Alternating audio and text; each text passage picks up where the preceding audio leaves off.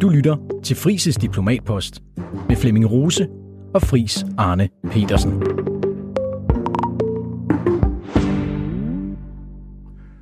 Goddag. Mit navn er Flemming Rose. Jeg er vært på Fris Diplomatpost, hvor Danmarks mest skarvede diplomat gennem de seneste årtier, Fris Arne Petersen, guider os gennem de store politiske toger og deler ud af sin viden om, hvordan man skal forstå det, der sker ude i den store verden. Fris, velkommen til. Mange tak. I denne episode, der skal vi se på, hvad der foregår med det diplomatiske spor i krigen i Ukraine. Det skal vi, fordi vestlige medier, politikere og embedsmænd i disse dage for første gang åbent erkender, at krigen ikke går Ukraines vej, og at meget tyder på, at tiden nu er på Vladimir Putins side. Åbner det vejen til en forhandlingsløsning, eller er det stadig noget, der ligger længere ude i fremtiden? Ukraine møder modstand på hele tre fronter på én gang. I kongressen i USA, i EU og på slagmarken. Læg hertil den interne splittelse i Ukraine, hvor der er en åbenlys konflikt mellem herreschef Zaluzny og præsident Zelensky, hvor det ifølge ukrainske medier viser sig, at Zelensky kommunikerer med nogle af sine generaler uden om Zaluzny, som har ansvar for at føre krigen. Alt i alt ser det ikke godt ud for Ukraine. Fris, jeg ved, det er en utaknemmelig opgave i en situation, hvor der er så mange ubekendte.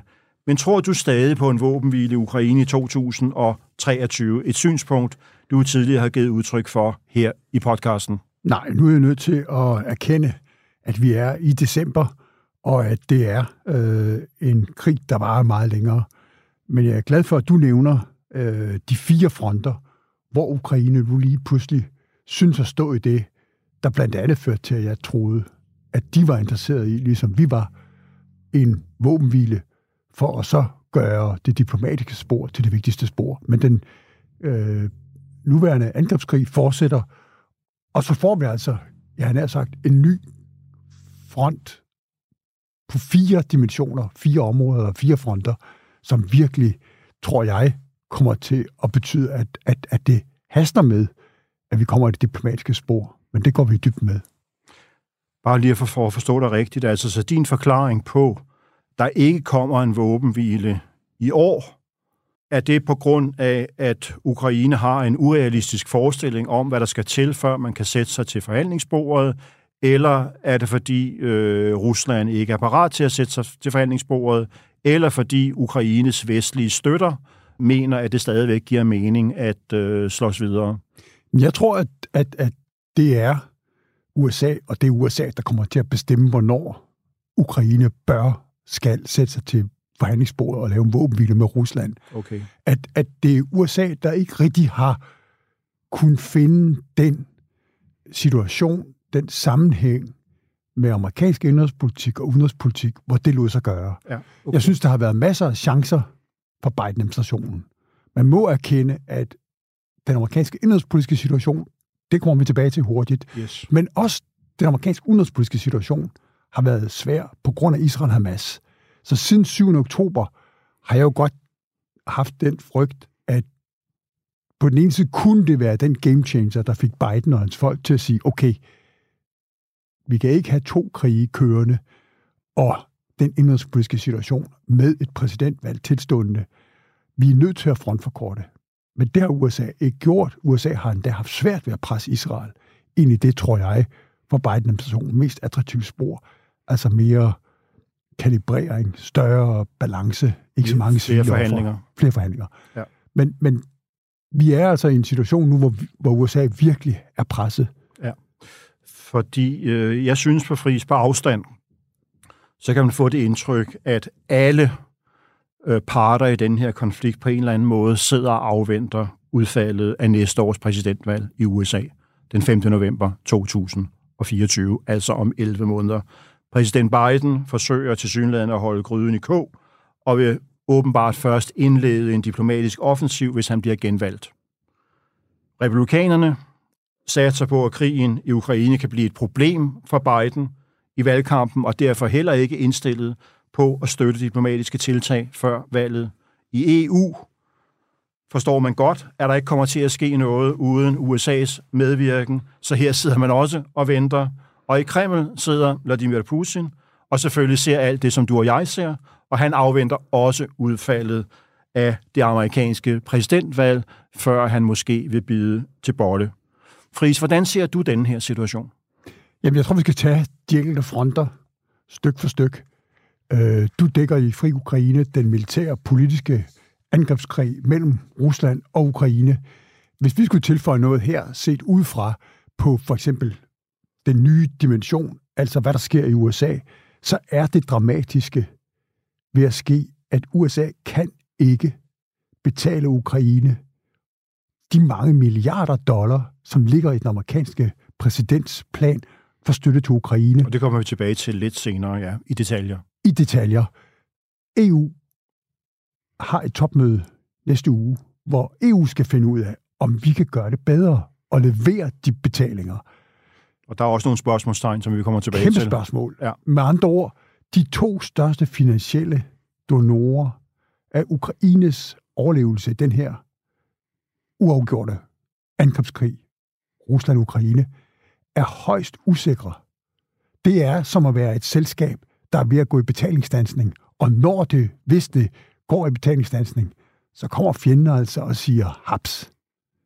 Øh, hvordan det kommer til at udfolde sig, det ved vi ikke. Men det kan ikke nødvendigvis, kan det ikke være et ønskescenarie. Det er mm. noget, man skal undgå ja. for enhver øh, pris. Okay.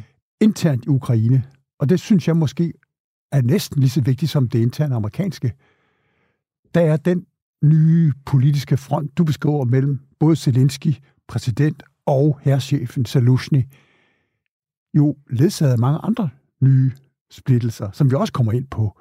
Altså en indrigspolitisk splittelse mellem nogle politiske sværvægter i Ukraine, og øh, det, som, og, det, som Fri siger hø, hø til her, det er jo, at øh, borgmesteren i Kiev, Klitschko, som jo er sværvægts øh, verdensmester, eller tidligere sværvægts verdensmester, forleden dag rent faktisk sagde, at øh, Zelensky er på vej til at skabe et autoritært styre i Ukraine, og han har faktisk har underlagt alle dele af øh, staten, bortset fra det regionale selvstyre, under sine beføjelser. Og det er meget tydeligt, at Klitschko solidariserer sig med herrechef Zaluzny i denne her konflikt, og han er også utilfreds med, at Zelensky har aflyst øh, valg. Og det er lige præcis i den sammenhæng ekstremt vigtigt, at Zelenskys forgænger, præsident Poroshenko, er blevet nægtet at rejse ud af Ukraine for at varetage, må man antage, Ukraines langsigtede interesser,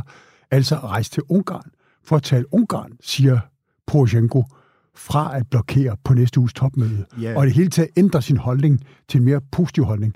Men når en præsident med krigsretstilstanden begynder at begrænse sin forgængers politiske arbejde, før der i næste år forhåbentlig skal være en eller anden form for demokratisk proces i Ukraine. Det er der intet, der tyder på nu, Friis. Øh, Nej, men det betyder bare, det, det, at den samlede parlament har rent faktisk siden øh, vi begyndte at tale om det her, fordi det er ikke en hemmelighed, at flere amerikanske politikere har lagt pres på Ukraine for at afholde valg, og vi troede sådan set på et tidspunkt her i podcasten, at det kunne Ukraine ikke undslå sig, så man på en eller anden måde var nødt til at afholde valg. Men det, der er sket siden, det er rent faktisk, at øh, det ukrainske øh, parlament, øh, Radagen, har vedtaget en lov, som forbyder alle valg, ikke bare præsidentvalg, men også parlamentsvalg, indtil krigen er i gang, og op til seks måneder efter.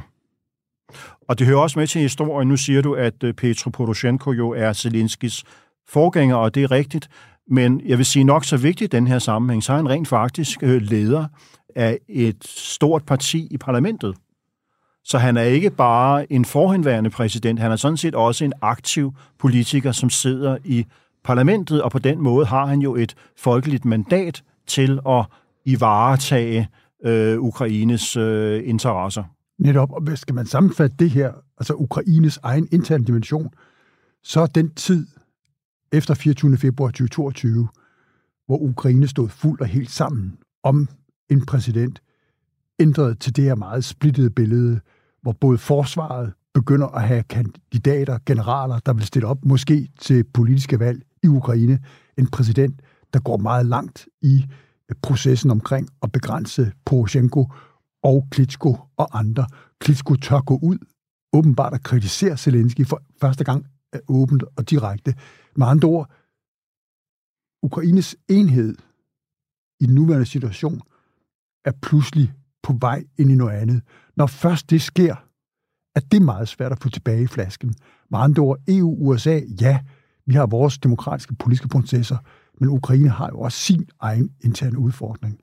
Lægger man her til, at vi står for en vinterkrig, hvor man ikke kan lave offensiver, modoffensiver, så er det altså en, en lang, sej periode, vi står for, hvor vi virkelig skal være forsigtige med, hvad det er, vi går ind i. Og det betyder manglende våbenhvile, ja, i 2023, desværre.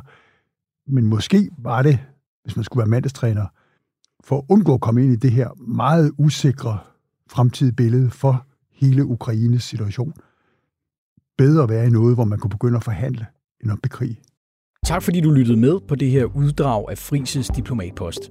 Hvis du kunne lide, hvad du hørte, så kan du høre resten af episoden og mange flere i Frihedsbredets app, hvis du bliver medlem af Frihedsbredet.